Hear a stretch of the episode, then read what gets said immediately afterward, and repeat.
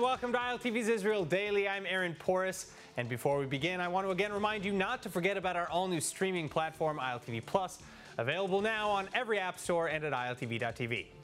Now, coming up in today's newscast, Jerusalem changing course. Israeli ministers now calling on foreign donors to increase their aid for the Palestinians. Meantime, the PA explicitly rewarding the violence and riots against Israeli civilian communities. And finally, biblical history coming to life in ancient Hellenistic ruin uncovered just ahead of the Hanukkah holiday.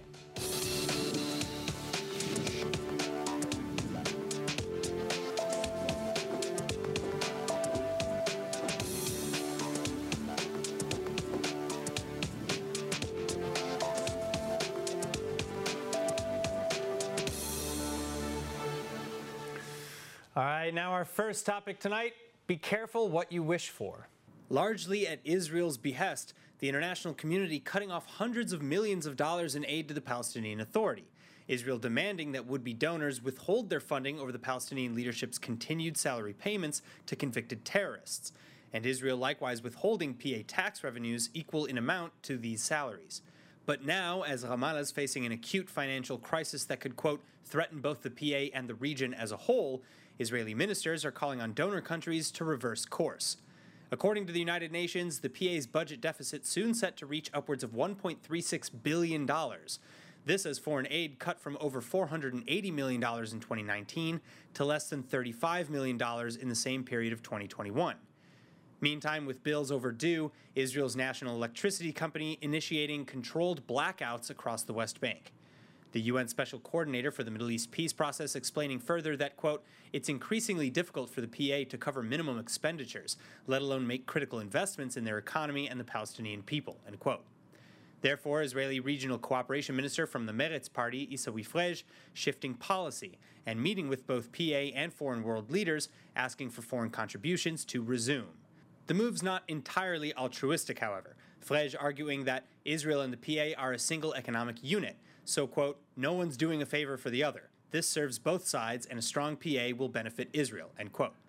Also, to that end, Frej reportedly set to offer a number of financial incentives to the PA. For one, he's pressuring the PA to take advantage of the benefits offered through the Abraham Accords.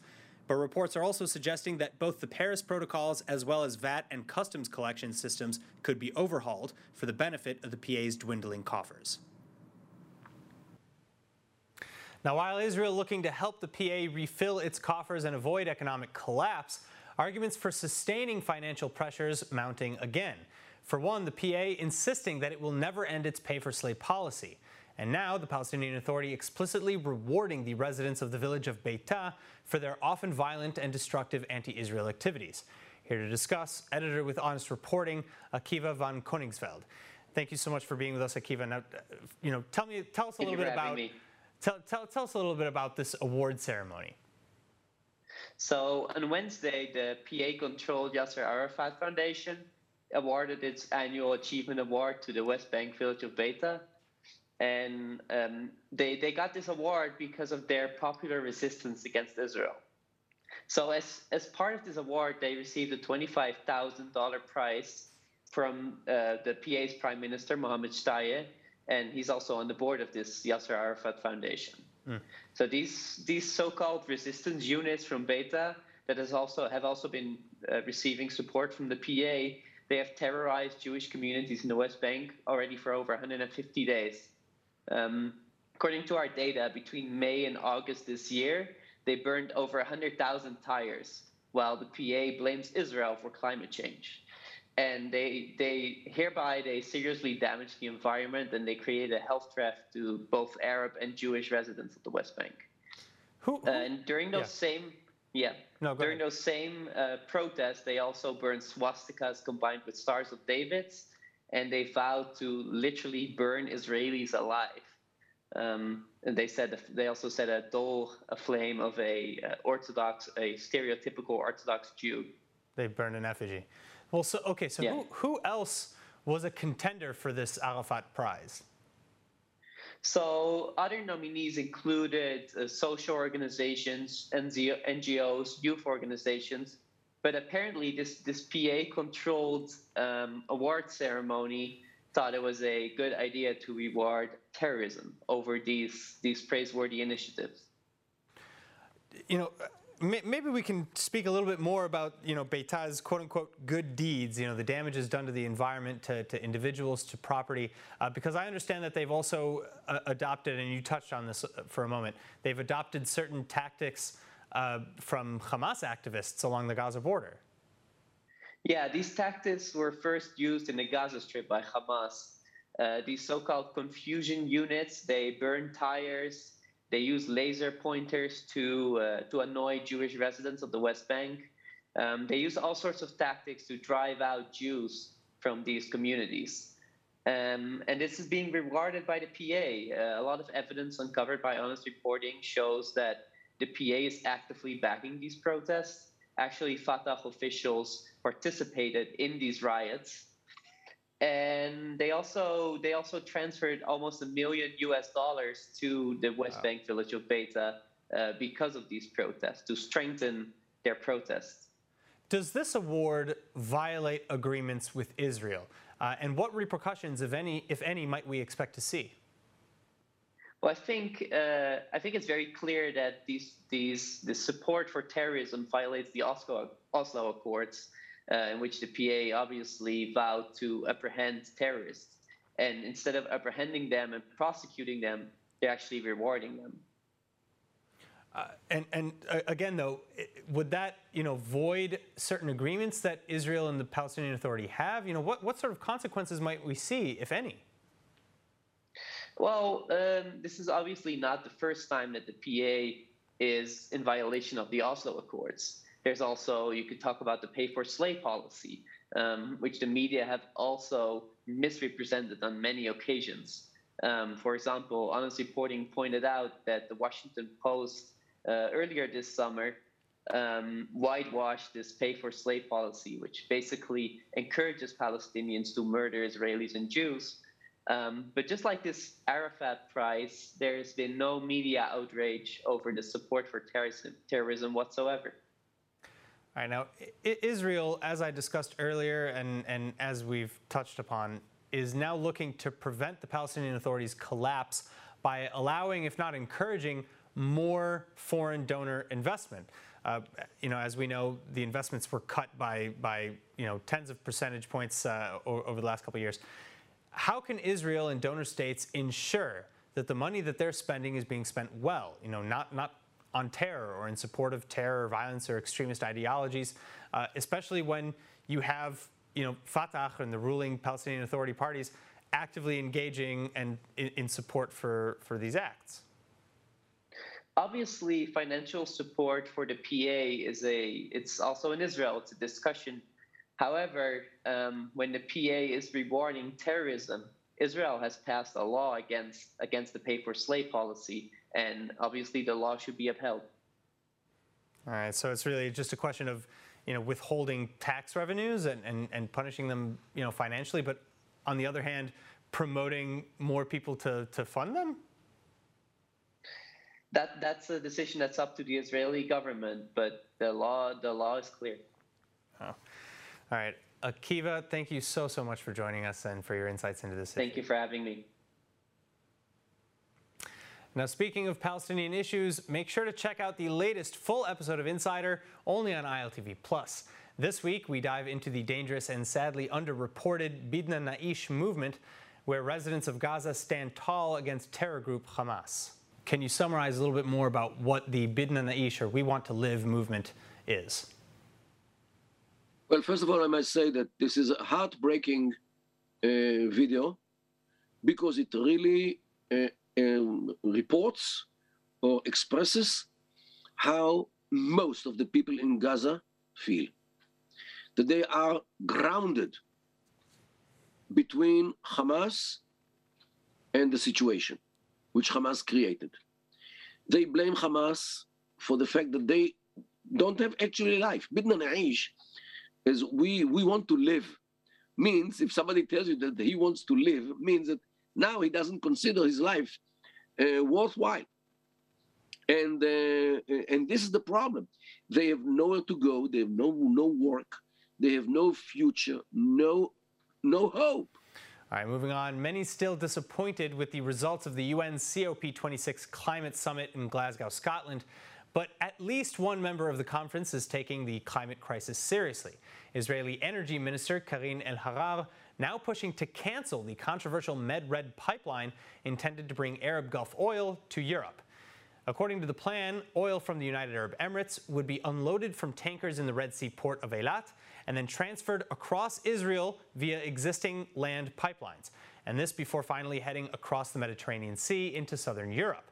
Organizations involved in the deal, including the Israeli-owned EAPC and the Med-Red Land Bridge Company, claiming that it's the shortest, most efficient, and most cost-effective route.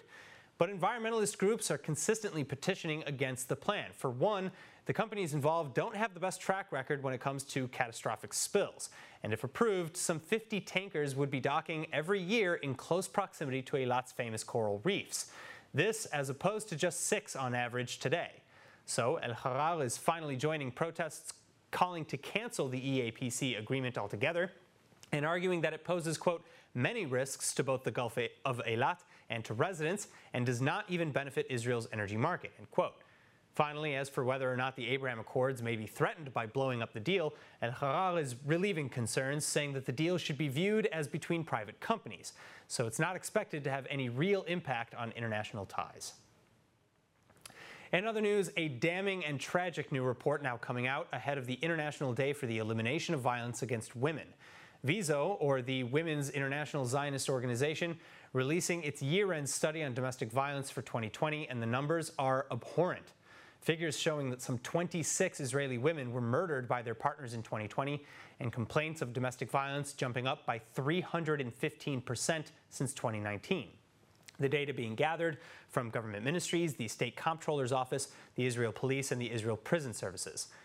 As for the causes, director of WIZO's Division for the Advancement of Women, Rivka Newman, is saying that the spike coming as a direct consequence of the COVID-19 pandemic, and all sectors in Israeli society are feeling the jump.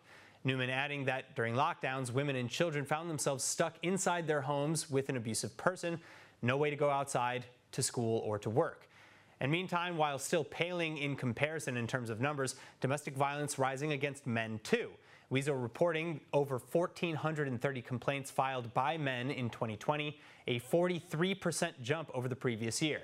WIZO officials therefore calling on the government to step up as soon as possible, arguing that if a national state of emergency isn't declared, then we have failed as a society, especially as victims will likely later suffer from PTSD as well and will require additional resources. But of course, all that said, there is some light at the end of the tunnel. Now that a national state budget has finally been passed for the first time in years, critical funding for help programs are set to flow. The only question is whether it'll be enough or too little too late. Now, the Jewish Hanukkah festival coming up at the end of this month, and what could be more fitting for celebrating the Maccabean revolt than an archaeological discovery from the time of the Maccabees themselves? אנו עדים לחורבן האדיר שהותירו החשמונאים כנגד היוונים ההלניסטים אי שם לפני 2100 שנים. אני ניצב ביער לכיש במבנה מבוצר מהתקופה ההלניסטית. המבנה הזה שמידותיו 15 על 15 מטרים נבנה בקירות עבים במיוחד, שלמעשה הוקם על מנת להגן על העיר מרשה הסמוכה לנו כנגד בית חשמונאי. Biblical stories coming to life right before our very eyes. Israeli archaeological excavators uncovering tangible evidence of the story of Hanukkah in the form of a Hellenistic command post meant to protect the large Greek city of Maresha from the Hasmonean offensive of around 112 BCE. IAA excavation directors explaining, however, that judging by the evidence left behind, the Seleucid defenses were unsuccessful. High school students from a pre-military program, as well as from the Education Ministry's Land of Israel Studies and Archaeology program, assisting in the excavations, removing thousands of large stones that had collapsed upon the upper part of the building. And beneath that, a half-meter thick layer of building rubble and proof of a battle. The hundreds of discoveries, including pottery shards, slingshots, iron weapons, burnt wooden beams, and dozens of coins dating back to the 2nd century BCE. IAA excavation director Sar Ganor explaining that the building's devastation was likely related to the Hasmonean conquest of the late 2nd century before the Common Era.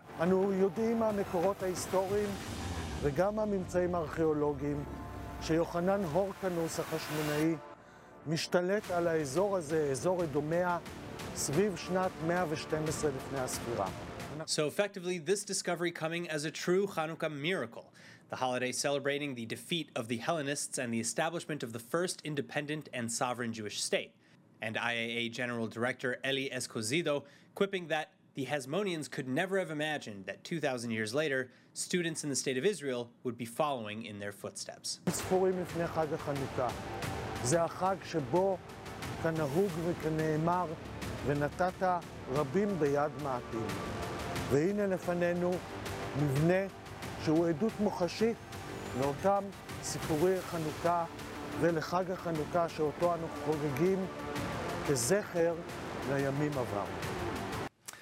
now for our final story tonight, a new unicorn is born. Israeli blockchain startup Starkware, aiming to make blockchain apps as widespread as apps for your smartphone.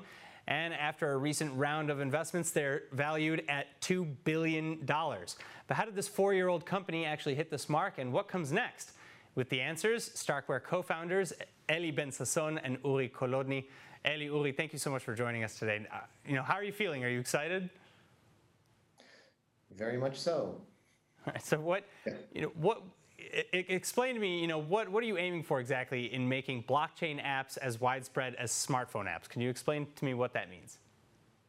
So the blockchain does something marvelous, which is change the base of trust and make it more transparent and inclusive, but it operates at a very low speed. If every person on Earth would want to do even one transaction a month on it, it would crash. So what we're doing is offering a technology that works under the same principles, but scales the blockchain by exponentially. All right. So could you maybe get a little bit deeper than that for those who are not fluent in blockchain technology? And you know, with whom are you working with? Is this with Bitcoin? Is this with all currencies? You know, get a little bit deeper in this for me. Sure. So we are actually offering a scaling service at the moment over Ethereum, which is one of the two largest blockchains, Bitcoin being the other one. So think of us as a compression service that allows applications to scale over Ethereum or to scale on Ethereum. And this applies to any application, any logic, any kind of computation that you want to conduct. All right, so if scaling boosts the bandwidth of blockchain in order to improve user experience, you know, then what other benefits can be derived from your technology and from, you know, the app?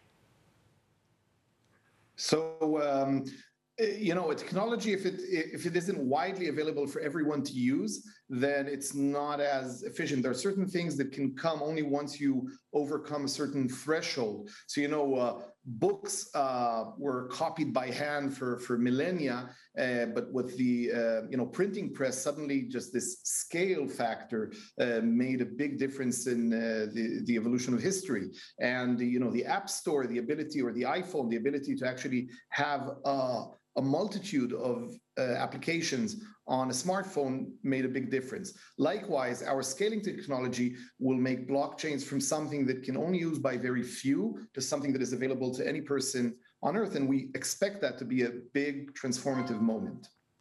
And now I also understand that using your technology, you've partnered with a couple of other companies to make, you know, blockchain and certain other transactions, things like that, more carbon friendly or carbon neutral. How does that work? Well, this compression service basically could be thought of as a means of reducing the carbon footprint per transaction. And so for two exchanges that we're working with today, one is called Immutable X, the other is called Sorare, we've reduced the carbon footprint of their NFTs, the non-fungible tokens that they're minting, by a factor of 20,000. Wow. So a very substantial reduction. And we're not done yet, by the way. This is by no means the end of the story. Yeah. Well, so what comes next? Well, it could be reduced further. Oh, I see. Okay. So all right, so with Jerusalem now, I want to talk a little bit about policy that might affect you. With Jerusalem cracking down on Bitcoin trading, how do you see the future of cryptocurrency, in Israel? Could Ethereum or another coin using your technology be the potential next coin that will finally replace the current systems of payment?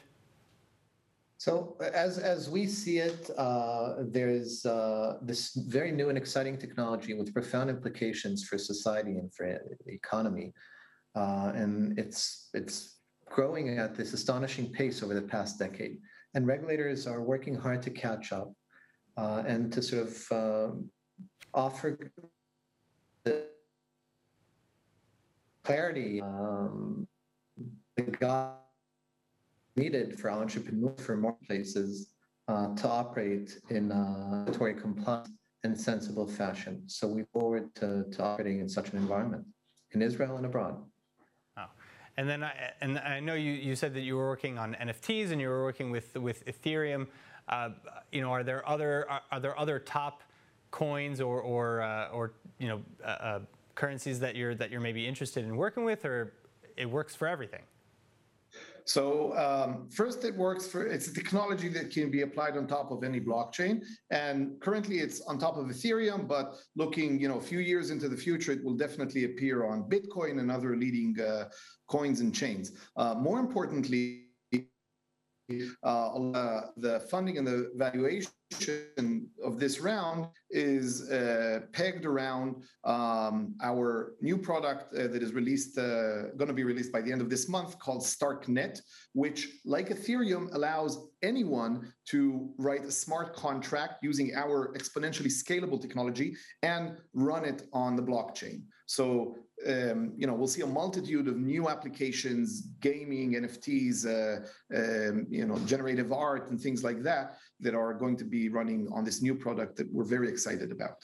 Incredible. And now I guess my final question is, with Israel being this startup nation, big focus on high tech, and I know that there's been employment issues with high tech in Israel recently that we've covered on this show before, but I'm not going to get into that. My point is that you now have a $2 billion valuation. You're coming up with StarkNet very soon, and you're likely set to expand, no? What are your plans for expansion in Israel or abroad? Well, we're trying to hire, we have been trying to hire from day one, the best and most talented people we come across. It's a very competitive landscape, and so we're happy to compete and try and convince folks that what we're doing is really different and is very novel and exciting. And it's the kind of stuff, that we're going to sit with our grandkids one day and say, we were there when the whole thing just took off. And in fact, we were front and center in that particular show. So that's something exciting to look forward to. All right. Eli, Uri, it has been a pleasure to have you guys with us from Starkware. Thank you so much for joining us. Thanks for having us. All right, now let's take a look at the weather forecast. You can expect perfect sunny weather in southern Eilat this week with a lovely low tonight of 18 degrees Celsius. Then tomorrow's high reaching 29 degrees Celsius. But as for the rest of the country, meteorologists are predicting partly cloudy skies with lows tonight in the mid to low teens and highs on Wednesday in the mid 20s. And now before we go, let's take a look at what's going viral here in Israel.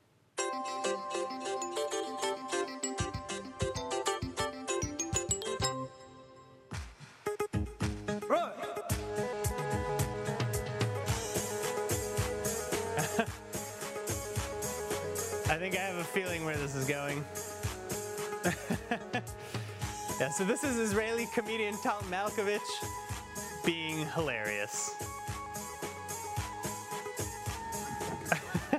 The music really sells it, I think.